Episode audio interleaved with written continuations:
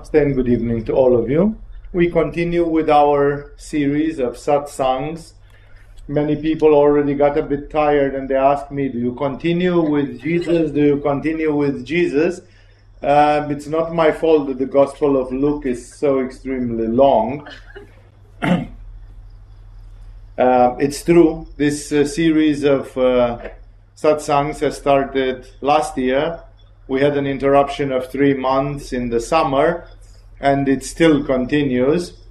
And um, I might uh, interrupt it. Now I'm going to not perhaps uh, stop this series for this month because I have one month and 10 more days to do this series and I wouldn't want to start anything new. However, if you have any uh, subject which is utterly important for you and so on, you can write it to our administration and uh, I will try to see, you know, it's not impossible for me one week to do another satsang of another subject. This is part of our great series, uh, resumed for the third time, of studying the words, actions, teachings contained in uh, the life of Jesus, because this is very important from the standpoint of the yogis.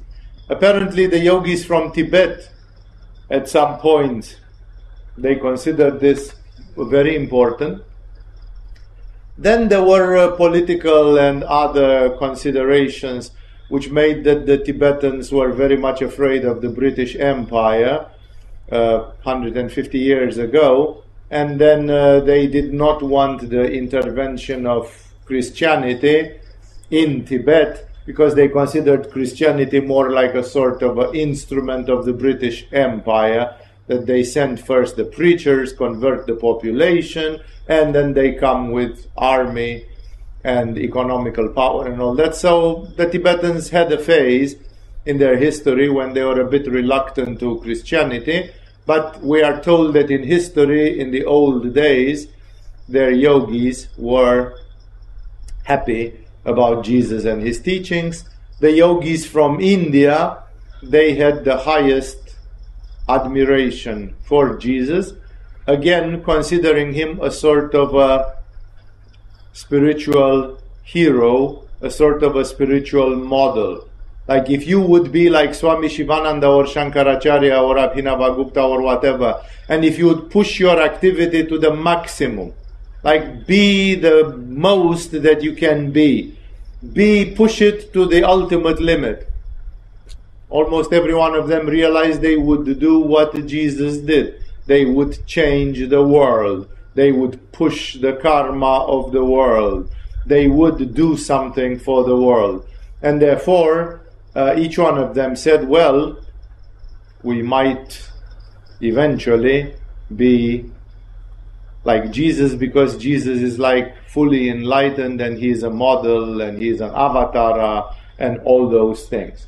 So we have seen last time, for example, the incredible story, the story which even today it's hard to fathom, where Jesus out of the blue, out of Akasha, he just materialized tons and tons of bread and fish and whatever else was there so that he fed 5,000 people, but 5,000 people means 5,000 men plus the afferent women and children. So we can easily say that he fed more than 10,000 people.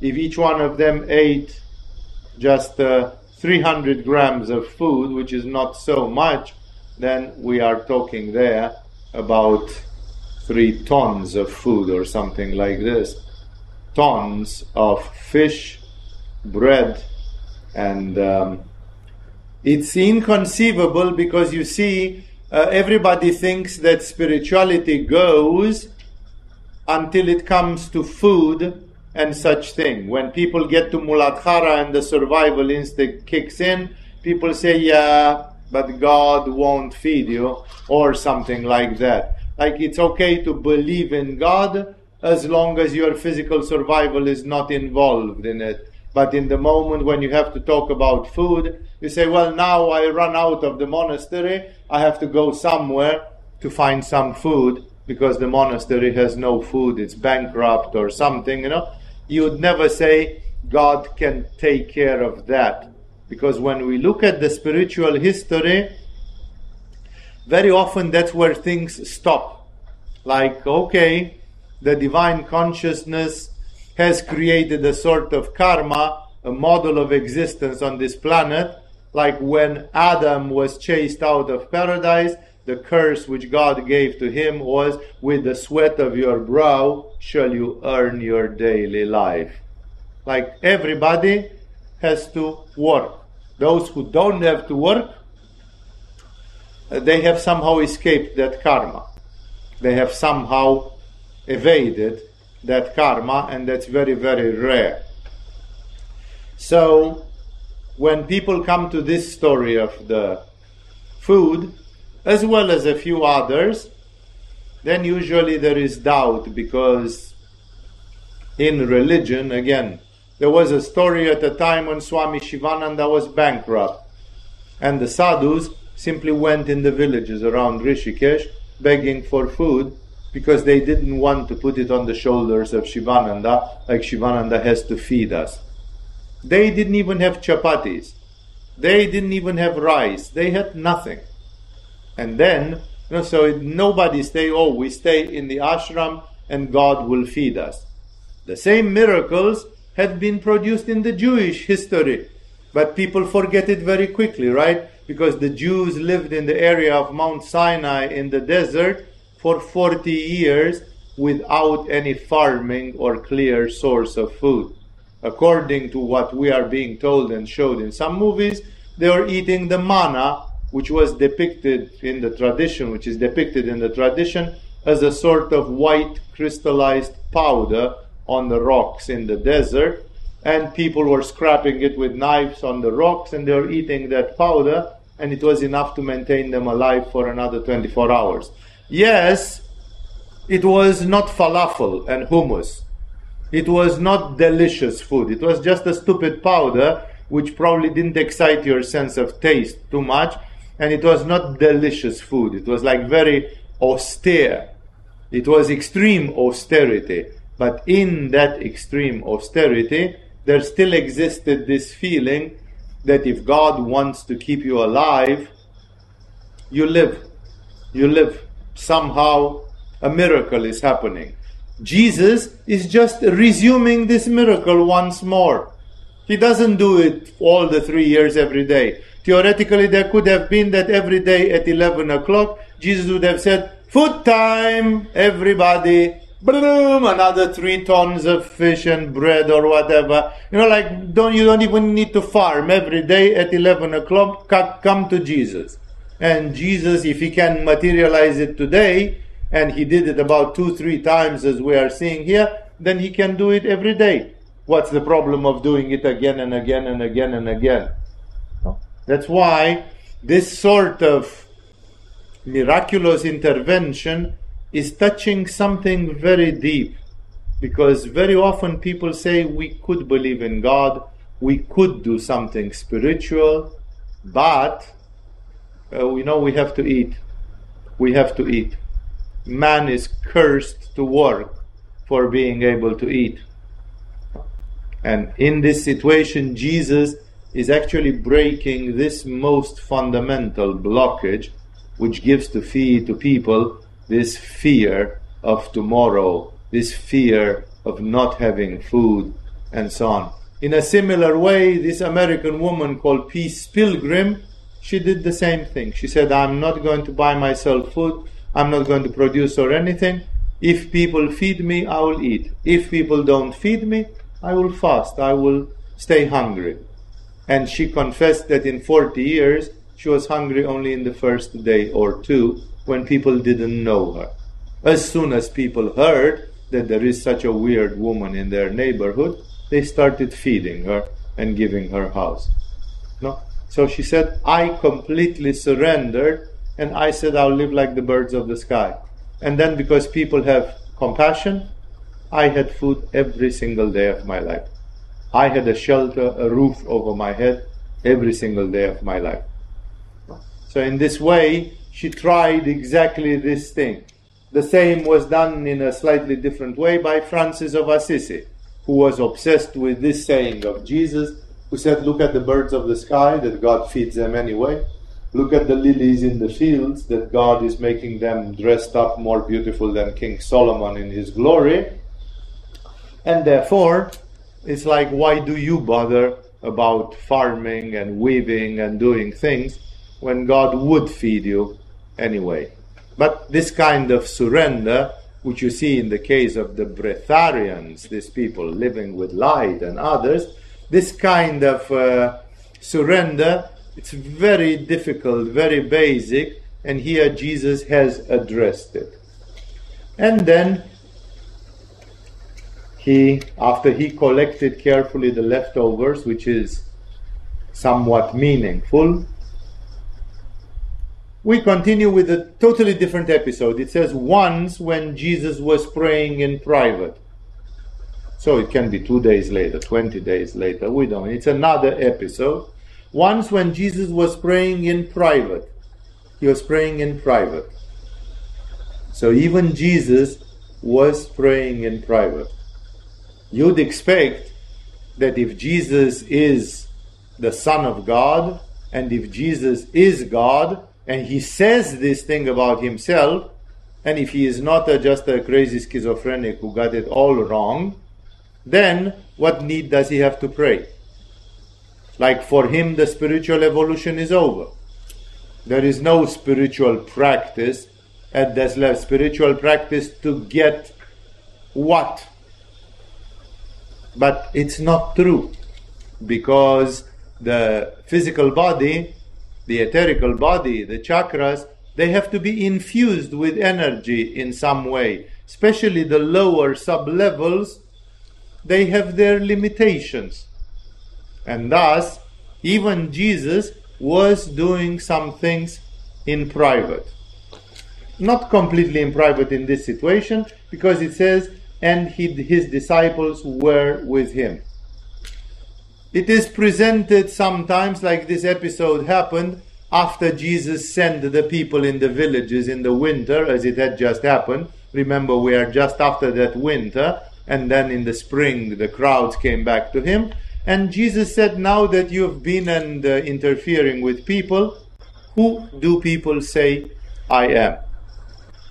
Either Jesus is on Svadhisthana and he cares about what people think about him, or probably being more of a Buddha, he doesn't give a rat's ass about what people think he is, if the people think he is nice or not.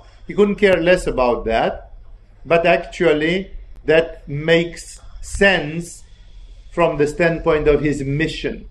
He knows he has a mission, and then he is kind of probing, he's taking the temperature of the Jewish society of his time saying, Are they boiling or not yet? Did they reach boiling point or not yet? What's happening around here?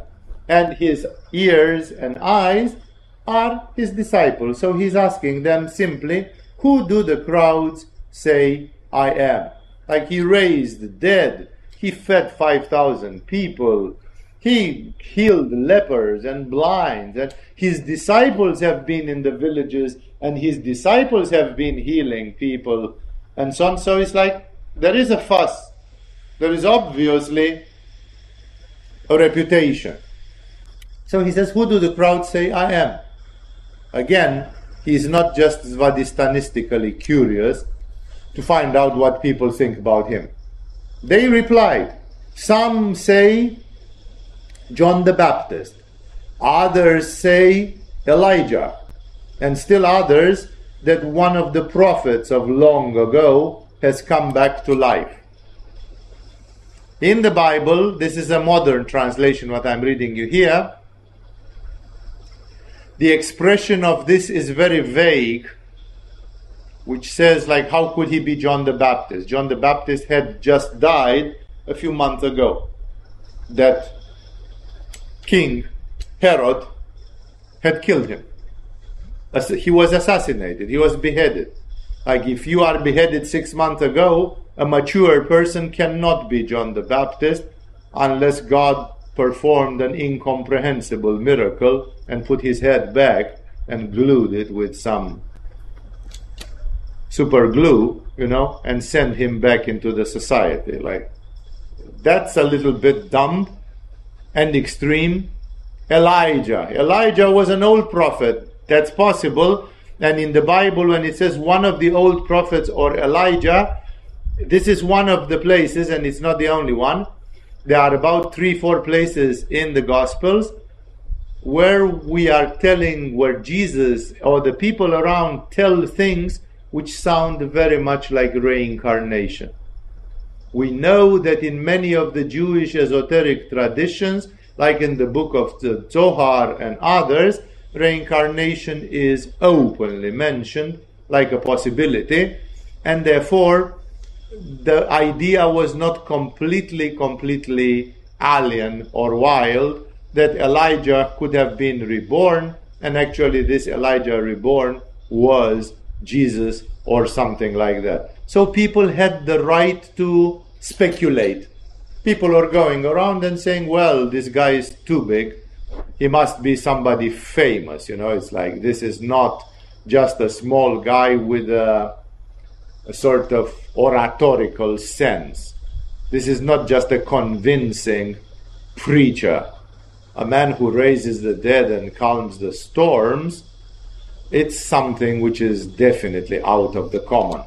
So um, people honestly render, and this rendering shows it's one of the places where we see that we don't know how the Christianity got it or why they got it in such a skewed and peculiar way, because in the Hermetic tradition, as well as in the Jewish tradition, I'm talking about the old traditions, I'm not talking about Islam, which came 700 years later. I'm talking still about old and older days. Reincarnation was definitely preserved as a possibility that it could be. And the language is in such a way that people would say, people think you are Elijah reborn, or one of the prophets from the old days reborn. But what about you? He asked. Who do you say I am? Why Jesus does that? He wants, in a certain way, maybe to verify that they are blessed in some way because He chose them. He, he likes to push the envelope. He's a, he has all his life been a provocative kind of person who went there and made people. He even said it, you know when I came to the earth, people have to separate into black and white who's with me and who is not with me. It's as simple as that, you know? Like he polarizes. Jesus is a highly polarizing person because he wants people to go to the left of the fence or to the right of the fence, but not in the middle. Nobody can stay in the middle pretending ah, I'm a bit of this, but I'm a bit of that as well.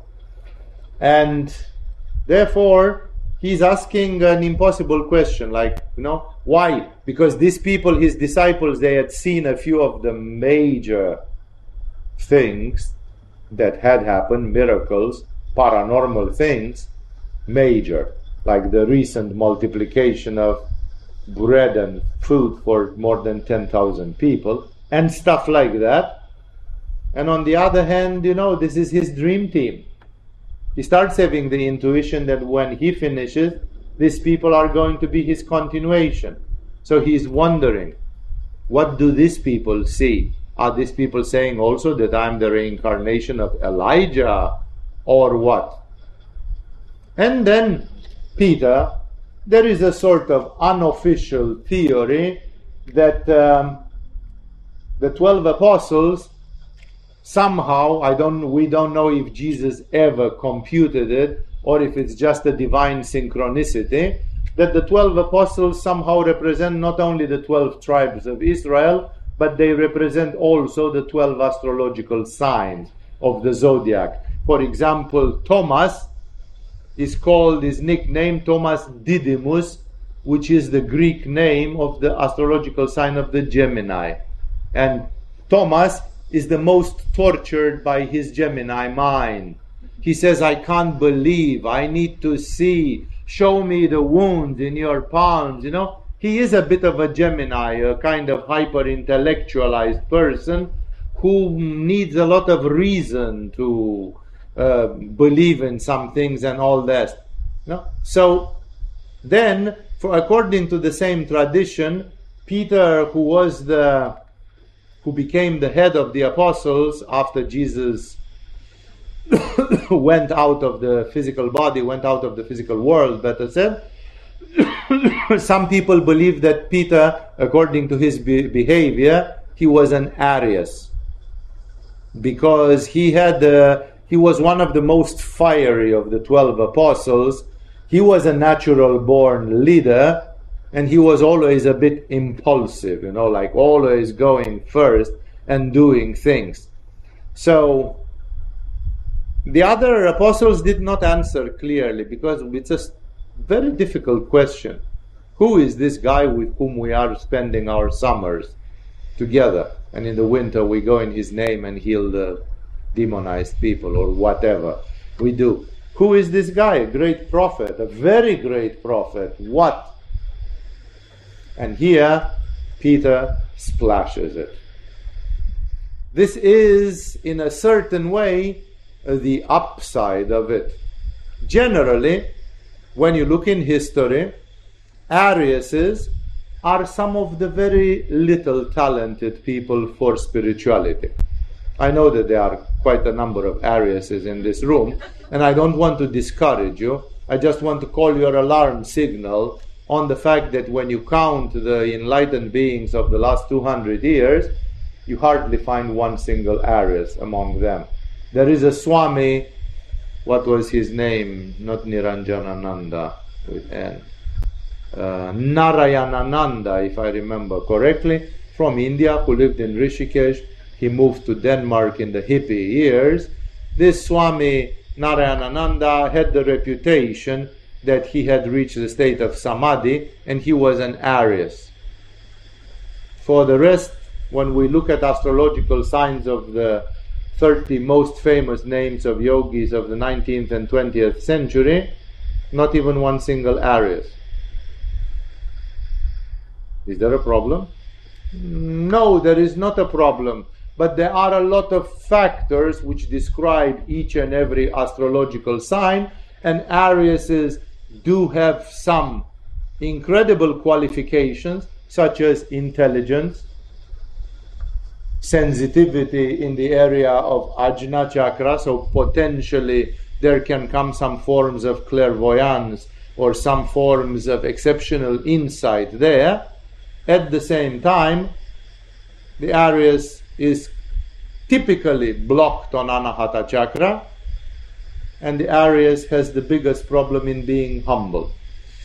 Humbleness is the biggest trouble of the Aries. When you will see an Aries that is truly humble, not theatrical. Yeah, yeah, I can be humble. Sure, look at me. Like for 25 minutes when you want to demonstrate it. But when shove comes to push or push comes to shove, no, then um, it's not. When you encounter Ariuses that are humble, you should raise your hands and say, Hallelujah. I've seen a little miracle. A humble Arius is almost a little miracle. So because of the, there are many other astrological things. It's the first sign of the zodiac and so on. There are challenges. The verb of the Arius in astrology is I am. And while I am in Kashmiri Shaivism, it means the highest thing. In the daily life, I am means me, me, me, me, me, me, me, me, me, me, me, me. Listen to me. I have something to say. I want to show off. I have to shine. I need some attention right now. It's like, that's not necessarily the best thing. But you see, here Peter is, if he is an Arius indeed, he ransoms the whole Arius population of the world. Because there is the other thing there is the boldness of the spirit. Like the mind can go where nobody has gone before, like in Star Trek Manifesto, you know. The mind goes, there is this, like, I'm not afraid. I'm not afraid to set my mind free. I'm not afraid to think some things which are truly great. And the truth is that a mind which is limited is a mind without the divine. The divine mind is a mind which has infinite creativity and no limit. So while the Arius may be challenged, and I'm telling you from experience as a spiritual teacher, I've seldom seen Ariuses who have gone far perseveringly, and usually they most got challenged by something, provoked by something. Most of you don't know the pupils that we had in this school just two years ago. If you'd know the pupils in this school two years ago, you'd immediately know the two, three proeminent Ariuses in this school. As soon as the troubles hit, one year ago, the Ariuses were somehow they lost it. They they lost their faith. It was not for them. There was something didn't work for them.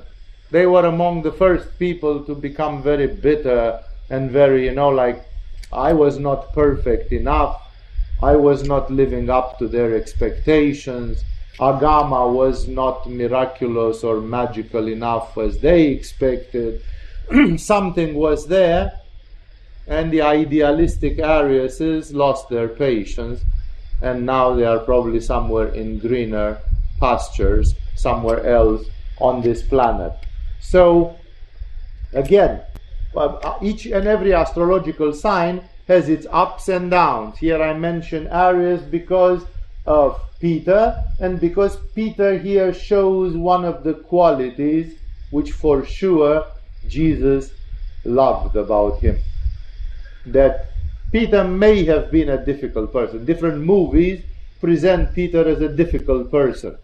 But uh, on the other hand, just to show how far that goes, when Peter was caught by Nero or whoever, by the emperor of Rome, to be punished, Peter did something incomprehensible. He was ashamed that he had betrayed Jesus in the time of Jesus, because at some time he was very weak and very scared. And then he pushed the envelope as nobody dared to do it. Out of his feeling of repentance, and out of his Arius thing, the Romans were preparing to crucify him. And he said, Are you kidding me? Do you want to do me the honor to kill me like Jesus? He said, I'm a worm compared with Jesus. I don't deserve to die of the same death of Jesus. You have to find something else. And the Romans took the challenge, you know, like the soldiers were barbaric enough to mock some Jewish idiot who wanted a death worse than crucifixion. And they crucified him upside down. They put him upside down, like the agonizing death was much worse. Death on the cross was bad enough. But Peter was crucified upside down. That's an Arius. That's the Arius spirit. You know, like he simply said, bring it on. You know, he simply pushed it like he indeed was 110%. His fire was. Uh, some people say, couldn't have uh, Peter have been a Leo as well because Leos are pretty much like this sometimes as well. He could. He could. I'm not saying no. But look at this episode here. He. And then he says, What about you? Nobody answers, but Peter does because he is a Leo and Arius, something bold anyway. And Peter says, I don't know what other people say, but I say that you are the Messiah of God. In the Jewish religion, in the Jewish culture, this is huge. Huge.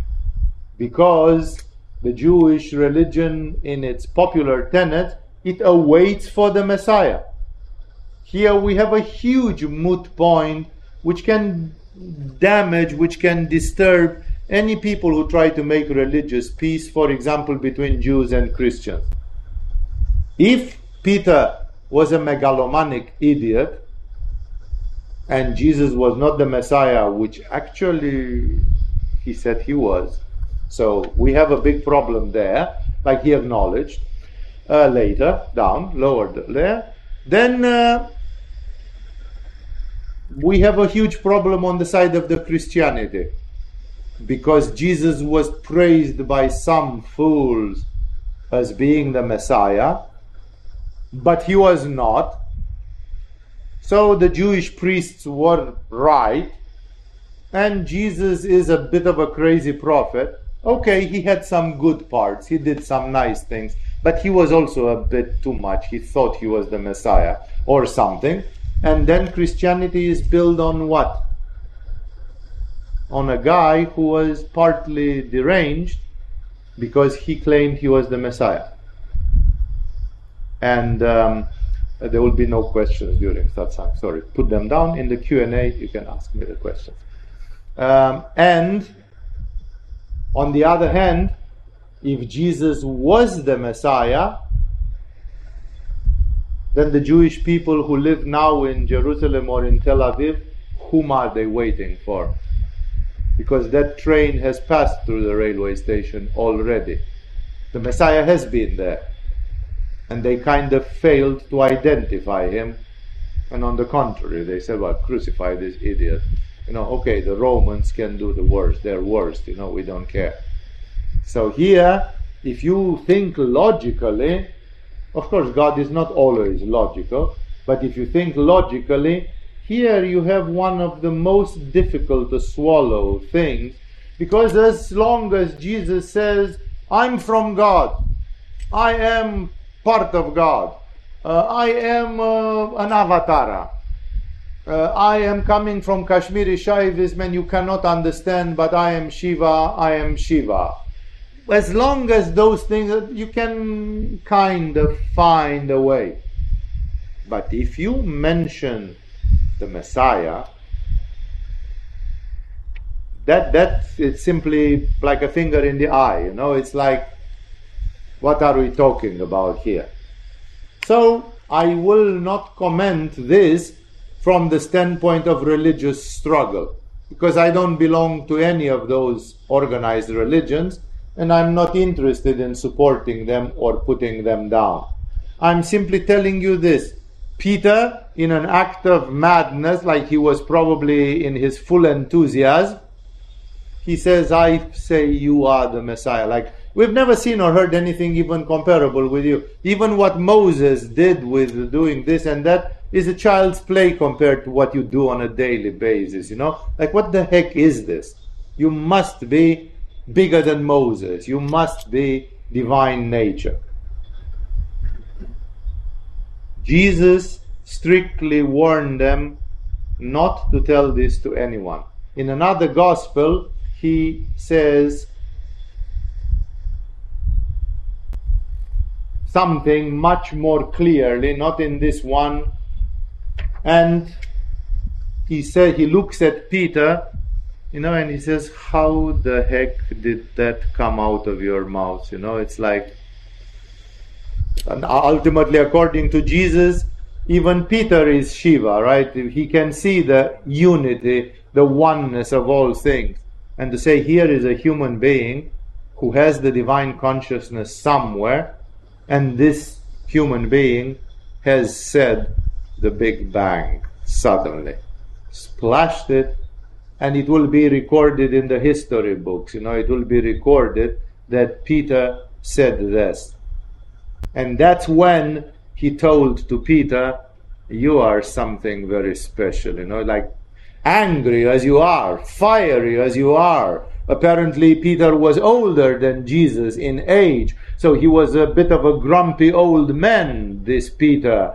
This Peter, who was a difficult character and so on, Jesus is kind of, you know, how did such a pearl pop out from your lips? You know, it's like, how, how did you see it, you know? And then in awe, Jesus says, Peter, truly I tell you, flesh and blood could not have shown you this.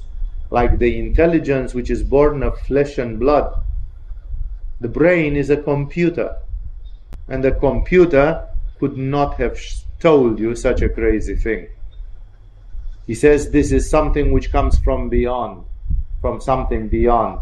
And he says, It is only my Father in heaven who could have shown you. Now, like you have said something which people would be afraid even to think. And you said it with loud voice. And he said, This is not coming from your brain. It's not coming from your memory in previous lives. It's not coming from anything linear in this universe. It's something which is from, from the top, from outside, from the infinite, from the infinite consciousness. Only from there could such a thing come. So he tells to Peter, You have seen right. And I still don't understand how could you have the intuition to see this thing. Like until then, and of course, after that, for many people, the existence of Jesus was a miracle, was a mystery for many people. Like, who's this guy?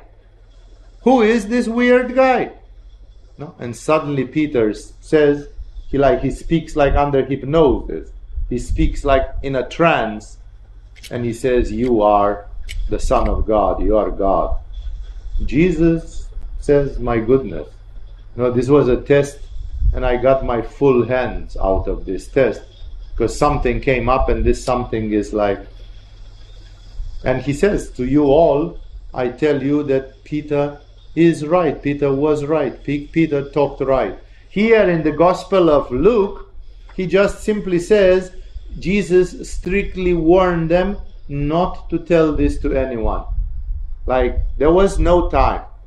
There was this you can say, but you know, what do you just because you do hocus pocus and raise uh, people from the grave, does this prove, you know, it's just a huge paranormal ability or something like this? What does this prove? So Jesus allowed people to talk about this only after his own resurrection. After his resurrection, he said, Now you can go and make disciples in the whole world because like he had passed before he had passed his own test it was like we don't talk about it because there is no argument. This is madness. Plus that it would have produced the religious turmoil which it did produce in israel at that time it would have produced, it much faster. It would have accelerated the riot which was happening around jesus so he strictly warned them not to tell, like what you heard from Peter may be the truth, but zip it, don't talk about it because the time is not there. And he said, the Son of Man, Jesus uh, calls himself sometimes the Son of Man. The Son of Man is a sort of a metaphorical thing where he is the man, the man, the archetypal man. He is the epitome of mankind because he is God and man, and this is tracing exactly this union which exists between God and man through one like Jesus. You can say, what about Shankaracharya? Shankaracharya said, I am Brahman. Yes, he is one of those who hold this union. What about Abhinavagupta? Because he said, I am Shiva and so on. Yes, also he there are a very few, very few rare number of spirits who have been with one foot in one camp and with the other foot in the other camp, both divine and human at the same time. And those are the people who keep the humanity connected to its source. And he said, The Son of Man, he himself, as archetype of humanity, must suffer many things and be rejected by the elders, chief priests, and teachers of the law, and he must be killed and on the third day be raised to life. It's uh, one of the most sad stories, ultimately, what results from this when he saw it himself and he knew it was going to happen. It's a typical story of Kali Yuga. Ever since the old Jewish prophets and others in other religions as well, about two, three, four, five thousand years ago, people started behaving badly with the saints and the prophets. It's not only in Israel. This matters for us, especially in the European culture, because Jesus is relevant and all this Jewish, Christian, Islamic culture has more echo there than it has, for example, in Thailand, where people are not very much aware of some of these um, peculiarities which exist in the in Europe and in the Western Hemisphere. And um, it's a sad story, really. Imagine what would have been if Jesus would have gone to Jerusalem. He would have said, Yeah, you know, you know who I am and what I'm doing around here. There are hundreds of witnesses who can speak. If you are waiting a little bit, just watch me.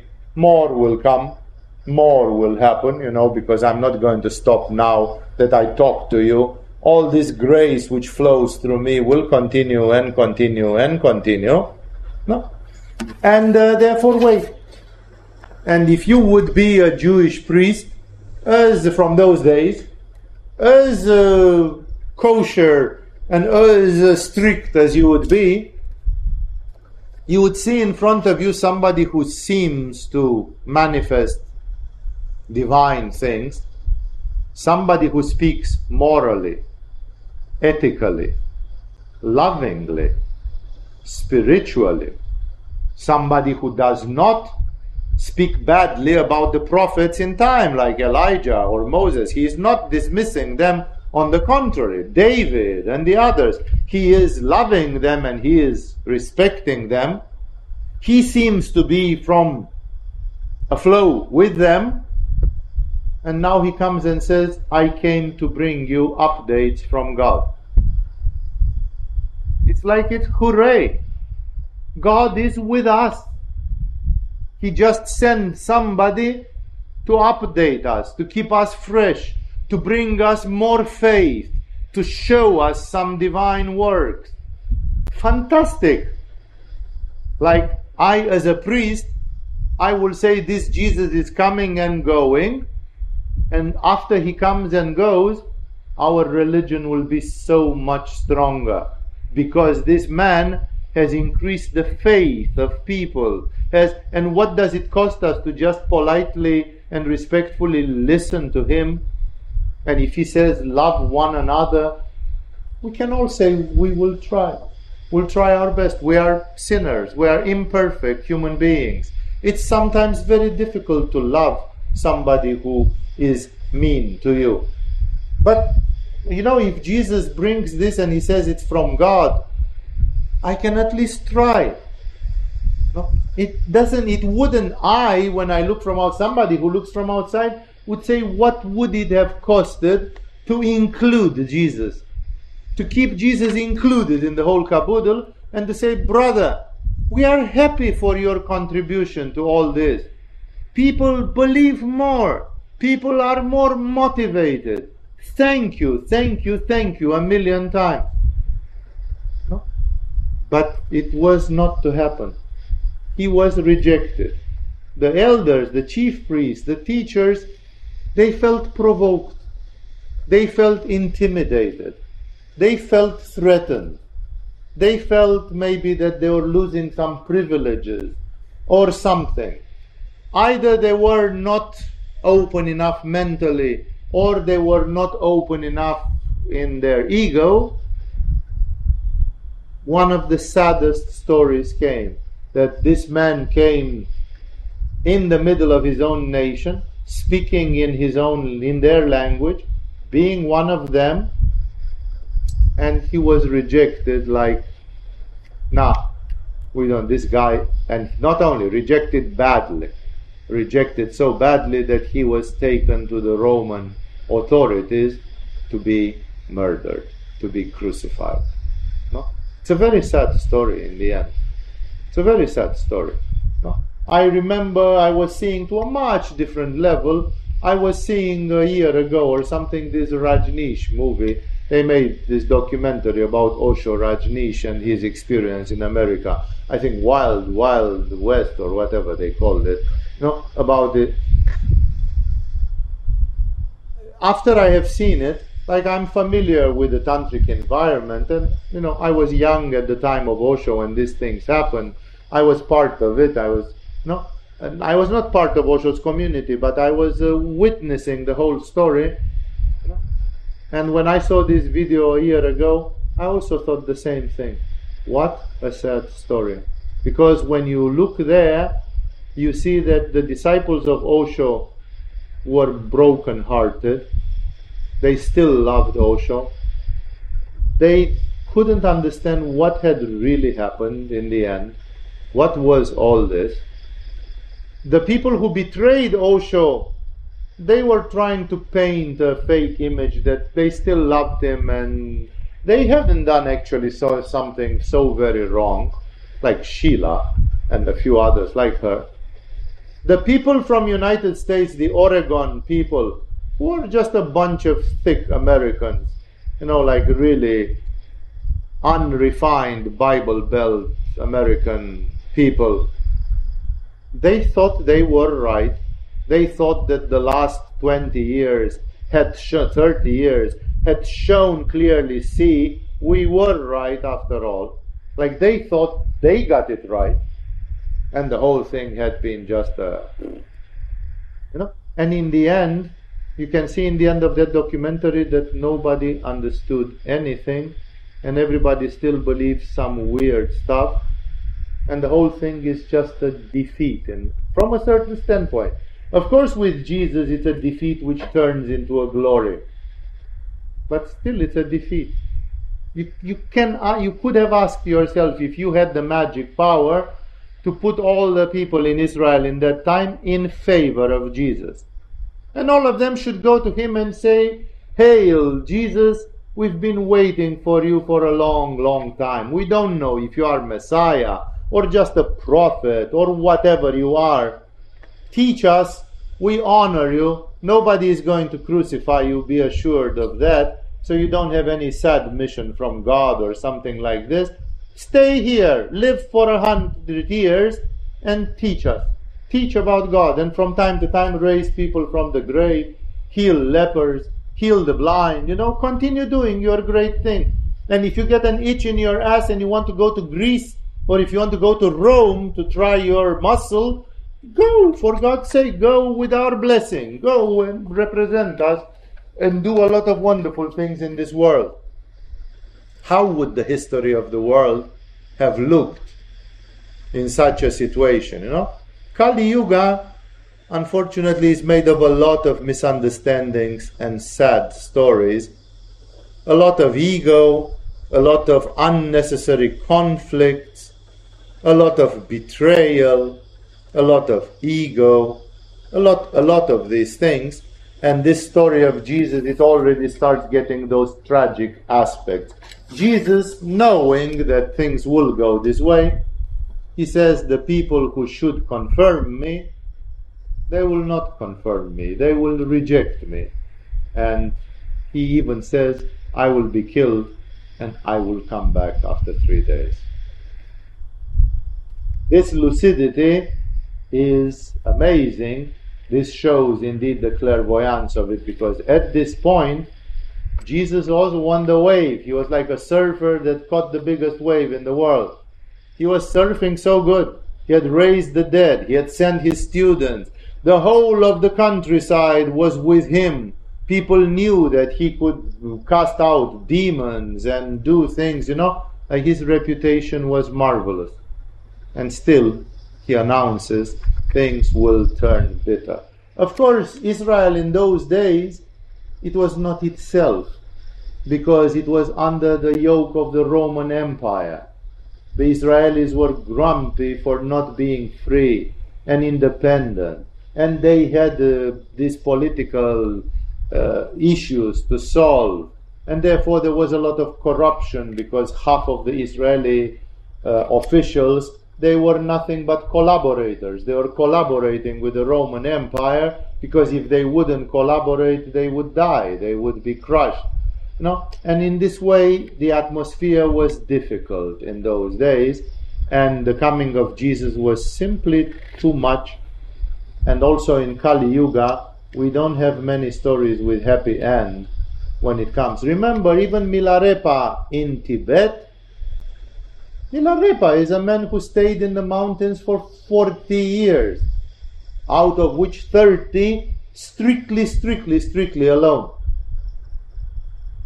And somebody poisoned him, in case you don't remember. Milarepa died while being poisoned by a jealous villager.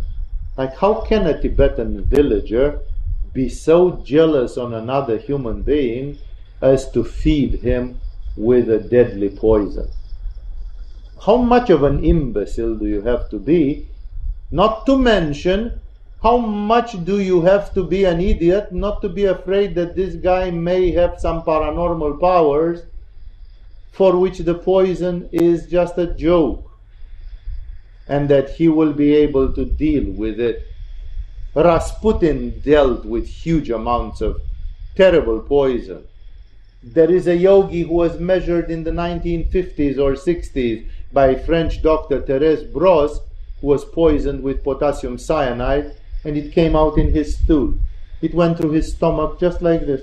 It didn't poison him. No? Like we are talking not about Jesus or Milarepa, we're talking about a poor guy whose name I can't even remember. No? And like, how wouldn't you? But see how blinded do you have to be by hate? How much the devil must rule over your mind that you would poison Milarepa. Like, you have to be rabid. You have to be a rabid dog. There were people who tried to assassinate Buddha three times. There were three separate attempts of assassination on Buddha himself. Like, Buddha? For God's sake, Buddha, are you crazy? Buddha was one of the most peace promoting persons in this planet, you know? And that was happening in India, in Nepal. And if in India and Nepal somebody tries to assassinate Buddha, Kali Yuga, this is the misery of Kali Yuga. This is the time in which we think, in which we live. And he said to them all. And then he decides a certain, here he describes a philosophy. And um, it's a philosophy which unfortunately often happens in Kali Yuga.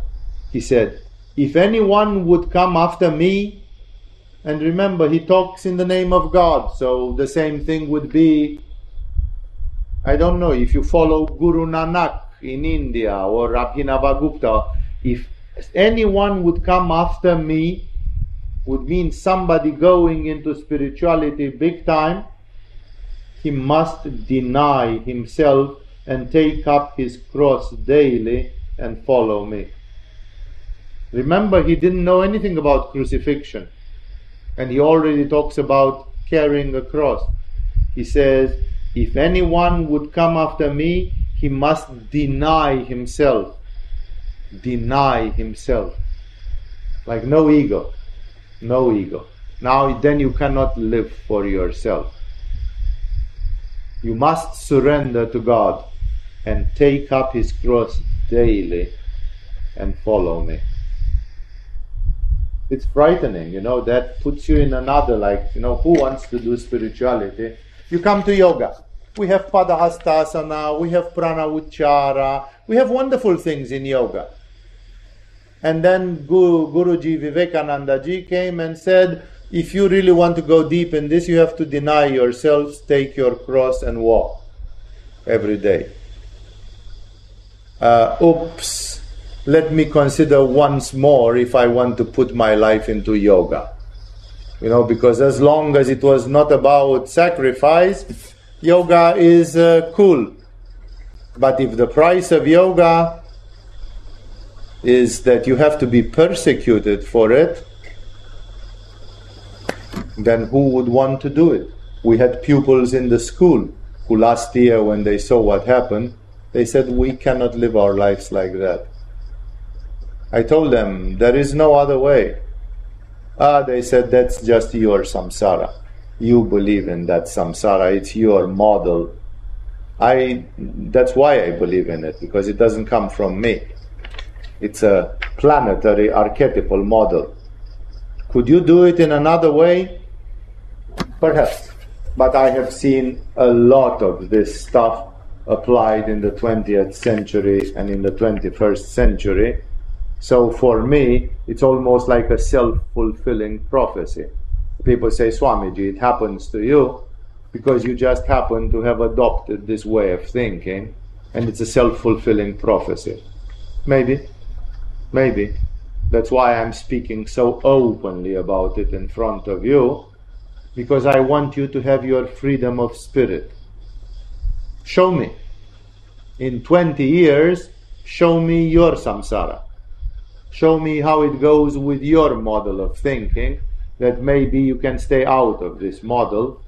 And for you, you say, Swamiji, it never happened for me that ever I had to walk on a thorny path like this. I will respect you very much. It means uh, I, for one, maybe I'm just hypnotized by some archetypes, by some paradigms of the human mind, and uh, maybe unwittingly or without realizing it, I made a subconscious choice to walk in the footsteps of one like Jesus. I cannot say that I'm sorry, but it can mean that there are other paradigms, and I'm very curious to see those paradigms, at least as witnessing them on the face of this earth. For whosoever, and again, Jesus doesn't say it's my view of the universe. He presents these things as cosmic laws. And I keep such an open mind that I'm saying that maybe even the cosmic laws announced by Jesus, they represent just a slice of the reality. And you, my dear friends, you have another slice of reality. Maybe. I'm very open minded to see that.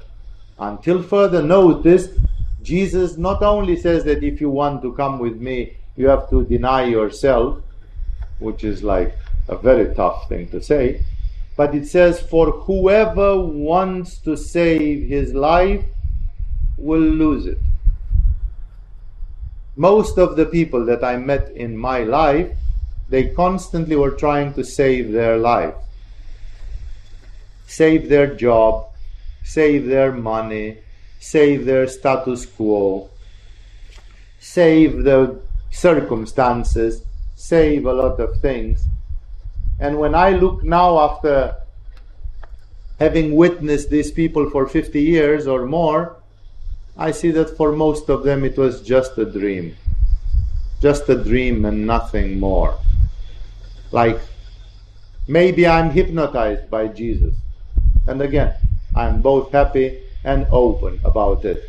But on the other hand, I can say that what Jesus says here has a very philosophical truth in it. Whoever wants to save his life will lose it because who wants to save his life doesn't say that I am God, I am Shiva, I am eternity. This life doesn't mean anything. I'm just one of those horses of water running. Like one is dying, another one is taking over. It's a never ending. I'm going to be reborn again, maybe in 300 years, and then again I'm going to be a horse of God and run, running in the rat race and so on. Nothing is lost ever. Who loses his life? Nobody loses anything. It's only a very egoistic evaluation. Oh, I lost my life. I lost my life. I tried to do this. I, I took care of you for 30 years and now I think I lost my life by taking care of you. You know, like this is egoism. This is the typical mark of ego. That I, I want to save my life. All the egoistic people say, I don't want to be like my mother. My mother was a stupid loser. I want to live my life in a different way. But it's just ego, ego, ego, ego, ego, me, me, me, me, time and again. No, it's all about me and so on. Whoever wants to save his life, why save your life? Give it to God. And you are going to have another one, and another one, and another one until you become like Shiva, and then you have all of them. You become the universal life. So where is the problem? You know, like you don't have to save any life. It just comes and goes. No? And I'm not talking about the primary conservation instinct. I'm talking about people who take decisions by which they want to defend something in their lives, which is not really worth defending. And Jesus says, whoever wants to save his life will lose it. In the end, you are going to find yourself being 85 years old.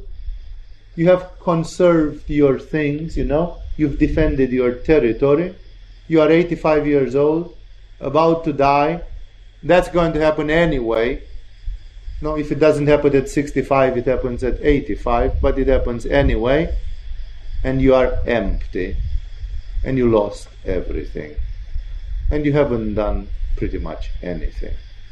So then you are going to say, I lost my life. I wanted to save it, and because I wanted to save it, I lost it. This is this feeling like give it. Don't try to save it. Give it, but not foolishly, not absurdly. Give it to God. Give it with a meaning. Give it for something which makes sense. But whoever loses his life for me will save it. For me doesn't necessarily mean for me, Jesus, here now. Because people did not die during his life. He was the first one to give his life. But he simply means for me, like for a principle, for this principle of God, of divine consciousness. Give your life for it. Give your life for it means that every morning you wake up at 7 o'clock and you stay in the registration office of Agama until you become 84 years old. And people say, What have I done with my life? I have given it. I have lost it for God. I have burned myself like a candle. Any karma yoga, any self sacrifice, like a daily cross. Take a daily cross and do it. That's the way to save it.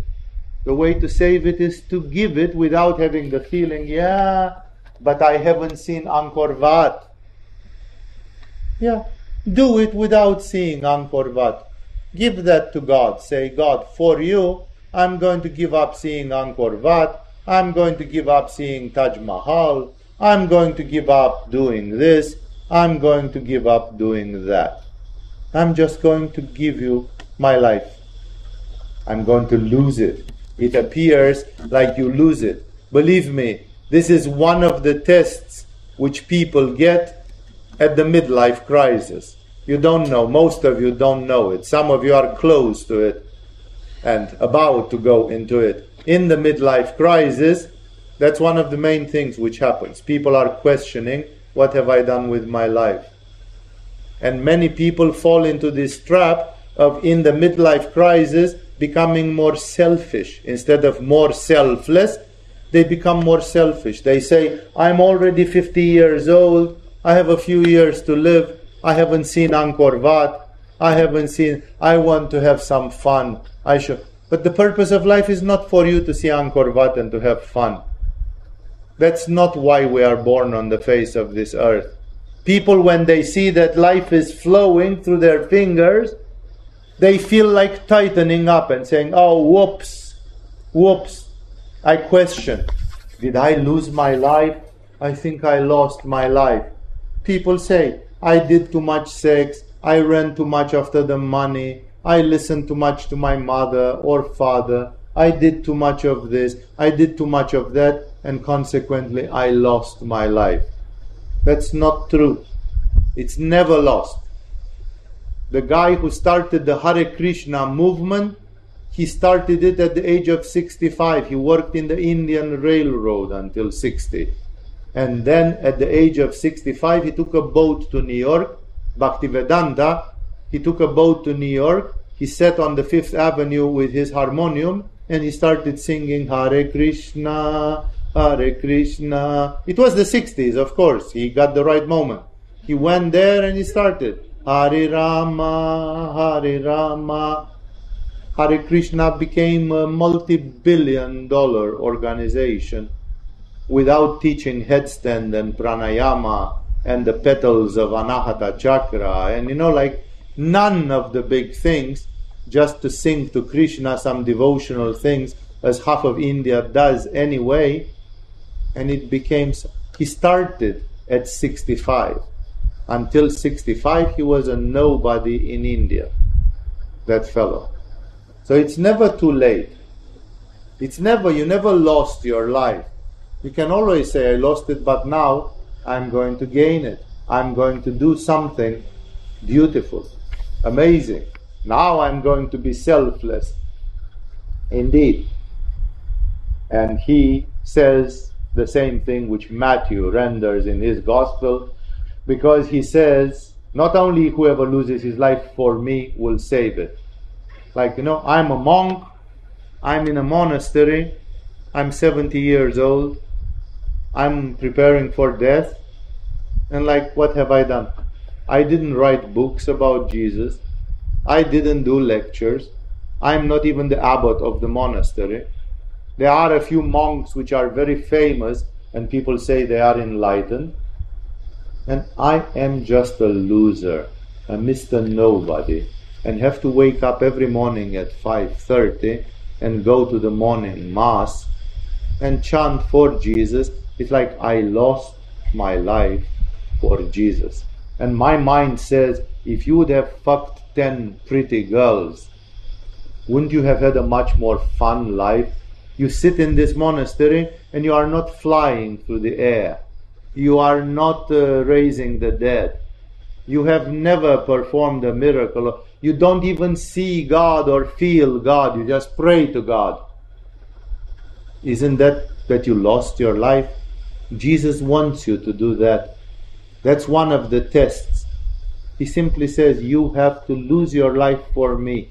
Like you have to be able to go until the absurd limits and still don't give up.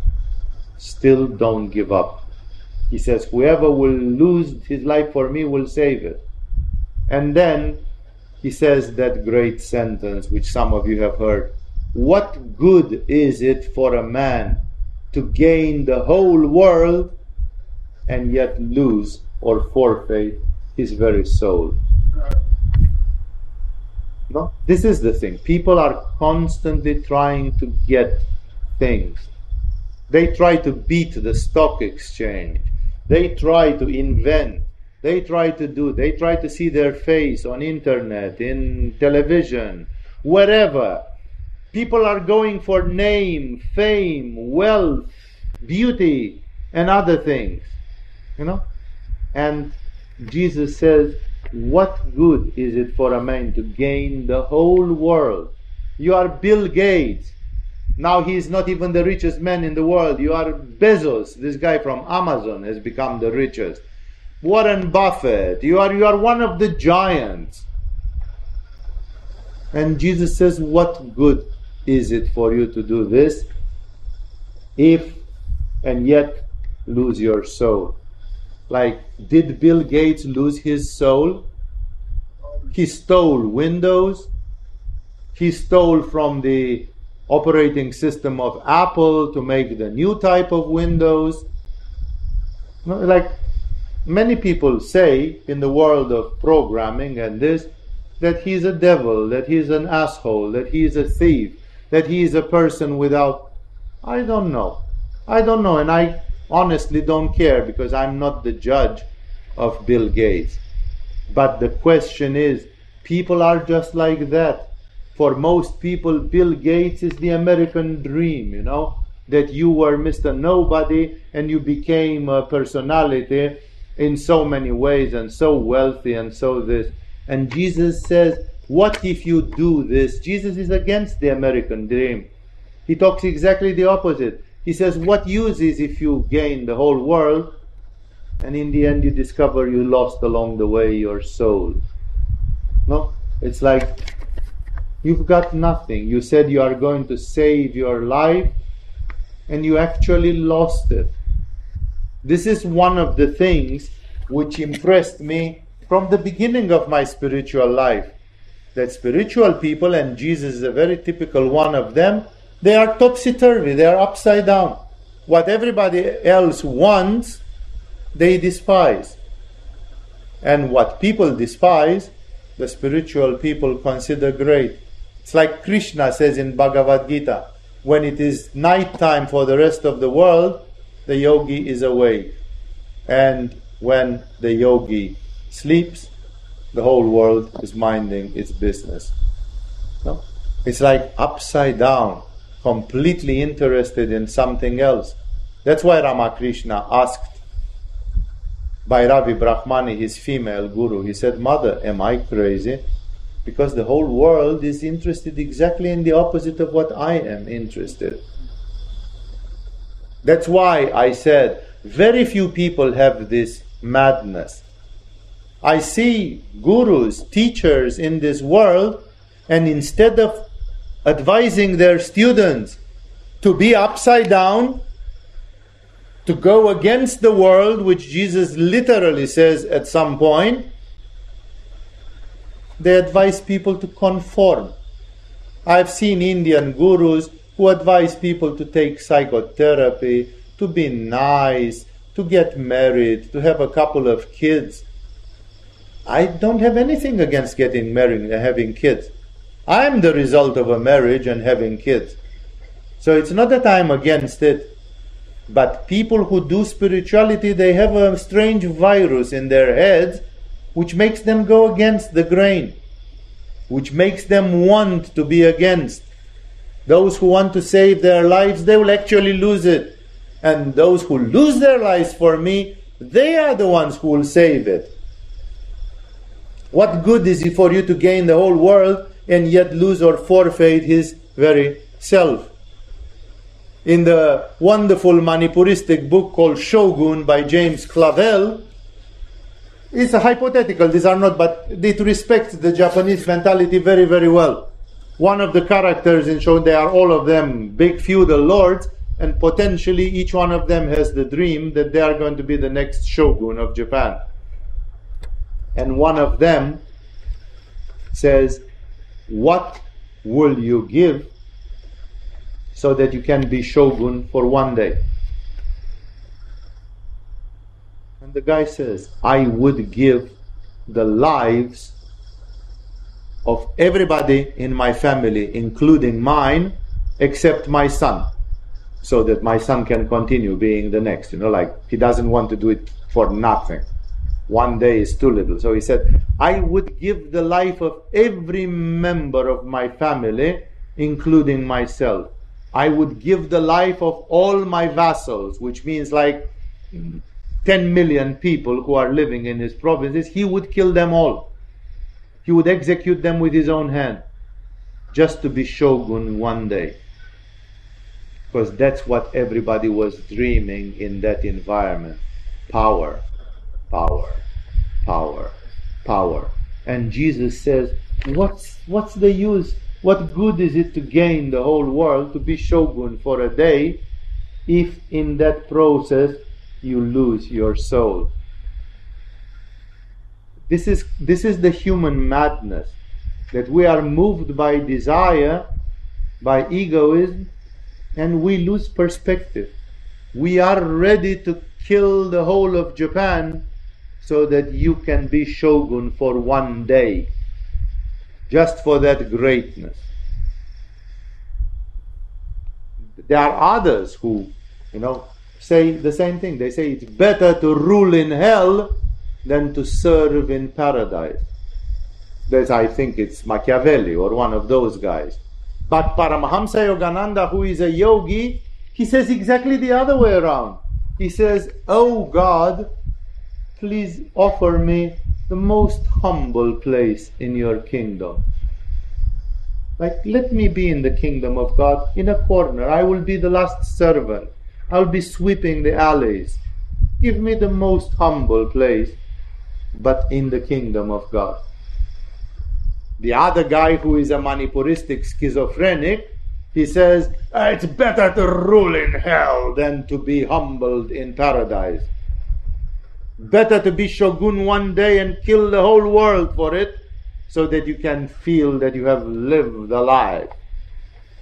This is exactly the opposite of Jesus This is exactly the conflict between a big Manipura and a big ego and what Jesus is offering. Jesus says you better go humble in the kingdom of God. So much better, so much healthier for your soul. And thus, this statement is, I remember I have seen it, there is a movie called Caligula, which is a rather horrendous movie about the cruelty and the madness of the time of Caligula and of his personality, and it starts exactly with this quote from the gospel. It says, What is it says, What good is it for a man to gain the whole world like Caligula? He was the emperor of the Roman Empire at the time of its greatest expansion, you know, and yet lose your soul in the process. In the end, you lost your life, you lost everything. It's empty. and he says something formidable. No, because like he says, see, spirituality is upside down. Spirituality is not what people tell you, you know, the American uh, success or whatever, you know, the American dream. It's not. That's why the Arabs and others they say that America is the great Satan because it pollutes people's minds with ambitions which are materialistic. And it says Uh, George Washington was great. No, he was an asshole. Bill Gates is great. No, he is an asshole also. They are all of them people who go to hell. They are all of them people who lost their soul in the process. And they are preached like they are great. This is Maya. This is a lie in the eyes of people. There is a, a, uh, a Polish thinker, Stanislaw Jerzy Lem, and uh, I, I, probably don't pronounce his name right, but uh, Stanislaw Lem is uh, having aphorisms, a book of aphorisms, and one of them is absolutely astonishing. It says, in hell, the devil is the good guy. Because that's his kingdom. You cannot go to hell and say, You suck, Satan. Because you are going to boil twice as bad as everybody else as punishment for raising your voice against the boss there. So in hell, everybody says, Hail Satan, you are the boss. You know? And therefore, it's the same in Kali Yuga. In Kali Yuga, a lot of wrong people are hailed as being heroes and benefactors and other things like that. And um, Jesus, 2000 years ago, calls the attention on this that humanity is living in some very absurd goals. And when he says this, he realizes I am standing alone against the whole society. Everybody wants to save their life, and I'm saying you are actually losing it without realizing. And who will come and follow me? A handful of idiots, a handful of crazy people. When Jesus got arrested, even those handful of people, they ran away. They ran away like dogs that were beaten. You know, they couldn't take the pressure. They couldn't take the. So, and that's why he says something very big, you know, like he realizes, as we all realize in spirituality, that we are preaching something which is a sort of Robin Hood thing, you know, like we are against the whole world. We want something else. We preach something else. We point fingers and we say the world is wrong. Then what? Uh, why are we wondering that journalists write shit about Agama? Because if we are against them anyway, and of course they dislike us, for a journalist from The Guardian or something like this, uh, Agama is just a crazy sect, it's a cult. And we have sex and we have this, like, oh my god, you know, it's not, they would hate it. It's normal that it's scary and absurd because we tell them you think you are a big journalist and you are bragging that you have a column in a newspaper. And because you have a column in a newspaper, you think you are the big shit. And we tell you what Jesus said about this. You lost your life. Tough luck. You're an idiot. You know? They don't feel good to hear this, right? They worked hard. They sold their soul. No? People say that this is absurd. But if you read about Bob Dylan, for example, Bob Dylan it is recorded on, on YouTube. There are recordings with him where he says openly, to become successful in the Hollywood and in the music industry, I literally sold my soul to the devil. Bob Dylan acknowledges it. And he says everybody in Hollywood does the same. If you don't sell your soul to the devil, you don't become famous here. Says, Don't think I'm joking. He says, I'm literally meaning it and so on. It's up to you to find out what do those people do and all that.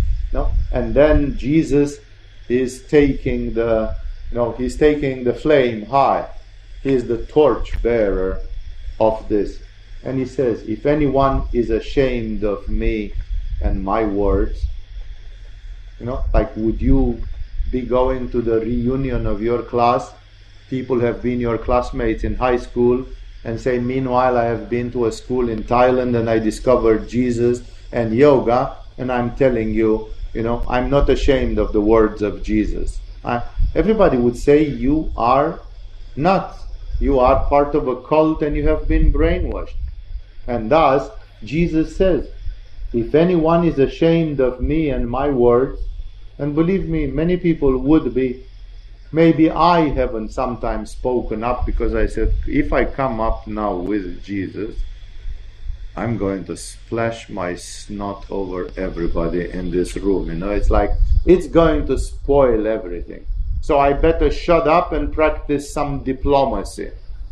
But see, Jesus is not diplomatic at all. That's why he went on a cross. He kind of avoided the diplomacy. And Peter, he said, Why don't you crucify me upside down? You know, like, you know, just to, for me to show you how much I am against you and your shit. You know, it's like your world and your crucifixions and this. Of course, it's going to hurt and it's going to kill me. And I'm still despising it and I'm still spitting on it. You know, it's like you don't mean anything. No, it doesn't mean that Peter said, Oh, I've been punished so badly. I think I've been a very bad boy. No. Peter said, I've been the salt of the earth, and these people are the spawns of devil, and therefore it was normal that they should treat me like shit. I would have been worried if they didn't treat me like shit. Because then things would have been suspicious. No?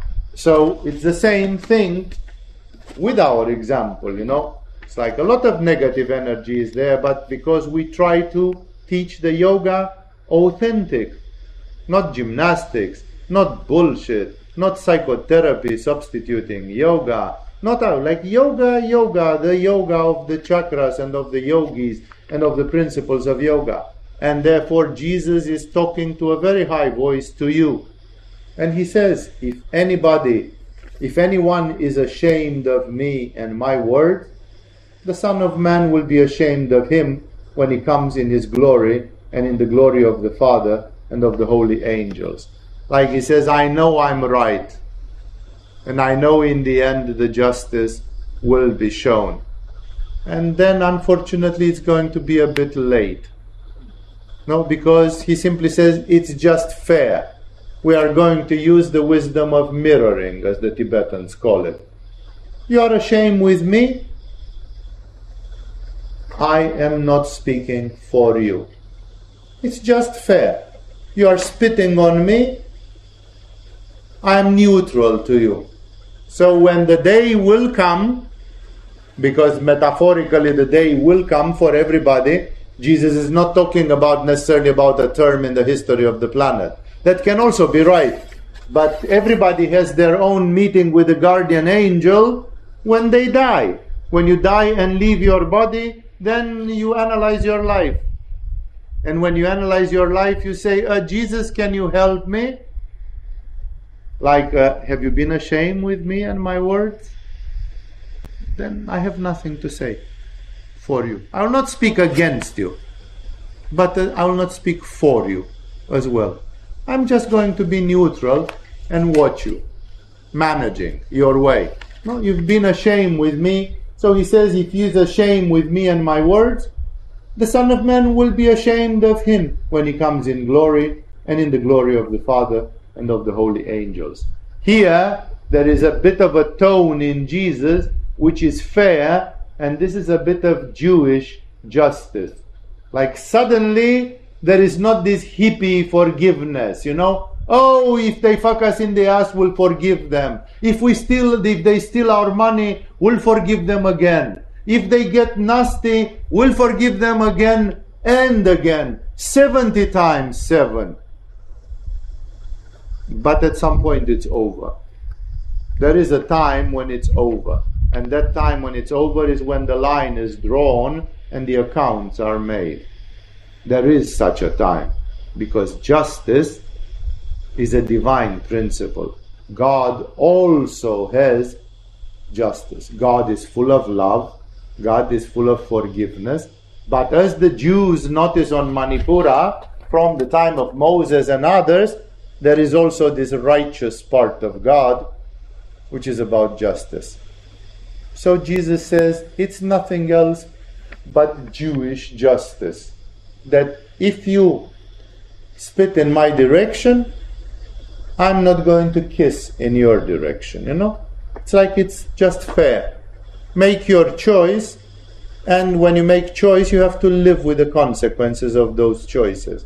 Ultimately, if you missed Jesus and have been ashamed with him, and then you discover you go to hell, it's a great lesson because probably the next time you won't be ashamed with Jesus anymore because your subconscious mind will say, My God, can you remember how badly I fucked up last time when I somehow stayed away and kind of this?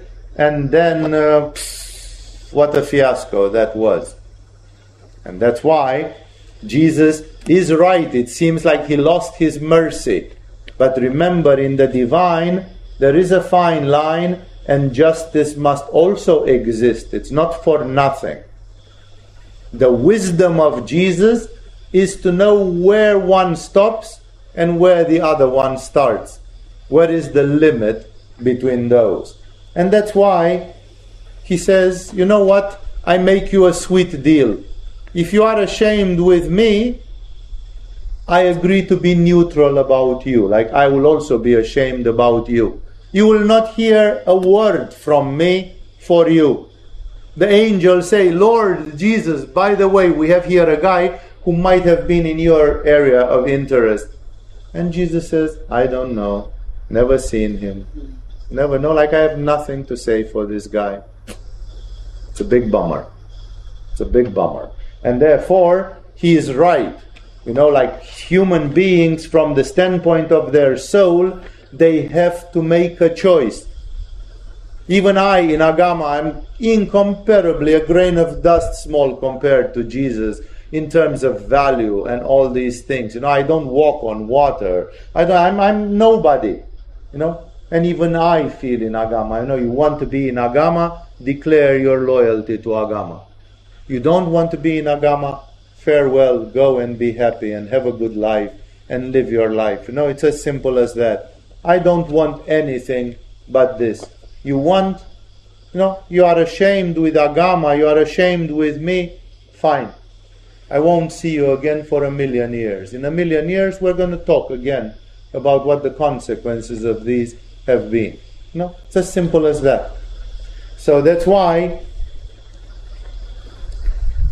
and he assures them, he tells them an amazing thing in the end of this paragraph, which will be the end of what I say here. He says, I tell you the truth. This is a Jewish formulation.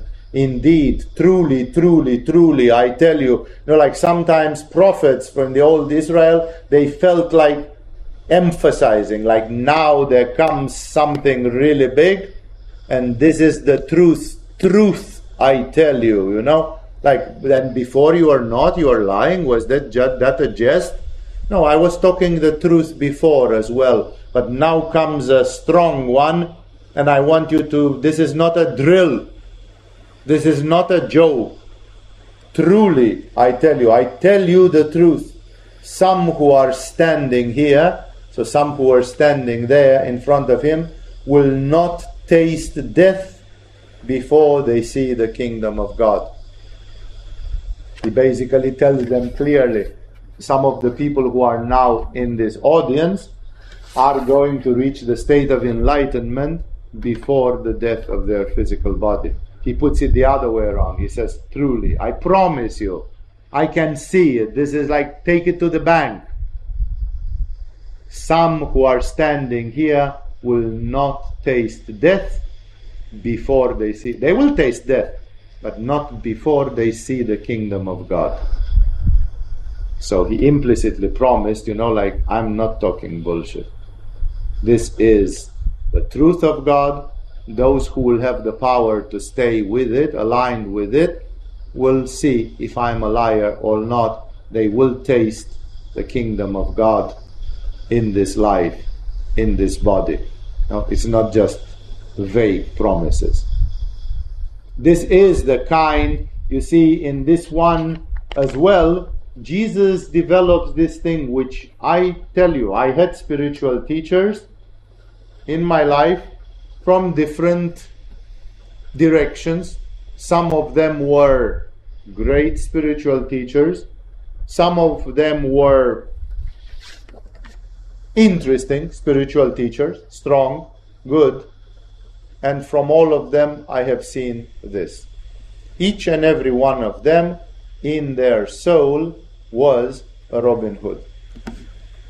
None of them was a conformist. None of them wanted to play uh, political correct games. None of them, they all had a great contempt. Exactly as you read in the books. There was the first Christian ascetic who was living south of Cairo in the desert of Egypt. He was called Athanasius. And Athanasius was living an incredible life of austerity. For example, he had dug his own grave in the desert and he was living in that hole. And people said, What are you doing there? And what's that? A grave? Yes, my grave. Like, why are you staying in your grave? Like, you have a life to live until you die. And he said, The only sure thing is death, which is coming 100%. So I'm prepared. I prepared already. I'm waiting for it, you know. And then somebody, after years, you know, people, he was so controversial, you know, people said, You can't, ah, ah, ah, he's crazy, and all that. And somebody came and told him, Athanasius, the whole world is against you. Like, like people think you are crazy, you are abnormal, you are, you know, the whole world is against you. And Athanasius said, Go back to the city and tell them that I am also against them. I against the world, you know. The world is fucked up, and I think something different. Athanasius was not alone, maybe then, physically speaking, but there is a number of people on the face of this earth who are exactly like this. Like, they get to the conclusion eventually that if you want to save your life, you'll lose it. And only when you lose it for the right cause, then you are going to save it. And this and, and continuing with all the other things which I said there. That's why here Jesus shows himself to be this counter strike type. You know, he's against. He says the world is in Kali Yuga, it's profoundly wrong. I and a few people, we have this mystical madness. We see the things as they should be, and unfortunately, we know that the world will not like us. The world does like them, right? In Europe, there are millions, hundreds of millions of people who pretend they are Christian. And if you tell something bad about Jesus or something, they would hang you. They would, you know, they would get angry, like they pretend that they care about it. But they care, but they never cross a certain line. They are still all of them bourgeois, conformistic, they want to have to gain the world. Most of them, they don't care a bit if they lie or cheat or whatever they do, and if they lose their soul. They are ready to sell their own mother down the drain. They could not care They would swear false oaths. They would do whatever, but of course, in a certain way, they say, We love Jesus. It's funny because the world, in an archetypal, deep way, knows that Jesus is right.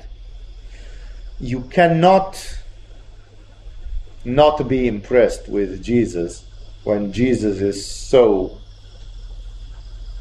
cutting edge. But at the same time, many people say, "Yeah, yeah, I like him, but I cannot be like him. I can, you know." It's like he, he's God, you know. We are just sinners. People defend themselves by saying, "We are just sinners. What can we do?" Nah, nah, nah, nah, nah, nah. And then they don't go there, but their spirit is fascinated with Jesus precisely because this because Jesus has this extreme measure of things. I think it is enough for tonight. Thank you all for joining tonight. Remember, this is a satsang. Whenever you have questions, you write them down. You come to questions and answers or other sessions where you can have your questions. I'm very happy to answer questions, but I never want to lose my continuity. I want to speak freely in the satsang so that I express directly some of these states of consciousness. With this, we have finished for tonight. Again, if you feel that until the end of August you have a big emergency or something for a subject in the satsang, make it known to me via our administration people. And as I told them, it's not impossible for me to interrupt uh, Luke for a week or two or three and speak about something else, especially if it's very pertinent and if it belongs now and if it's a topic that people need to hear about. But uh, I have pledged myself to speak about the things of Jesus, and lo, it has taken a year and a half already, and uh, I'm continuing with it. I don't have any problem with that. I mean, I love Jesus and his uh, Robin Hood message. You know, I love this Robin Hood thing. I love because I myself don't feel okay about the world. I am on the same page as these crazy people have been. And that's why, for me, it's just a wonderful way of preaching a message which is perennial and which is coming from the highest levels of consciousness. Again, once more, with this we have finished. Thank you for resisting for all this. I'll see you in the next days and weeks here in the activities in. With this, we have finished.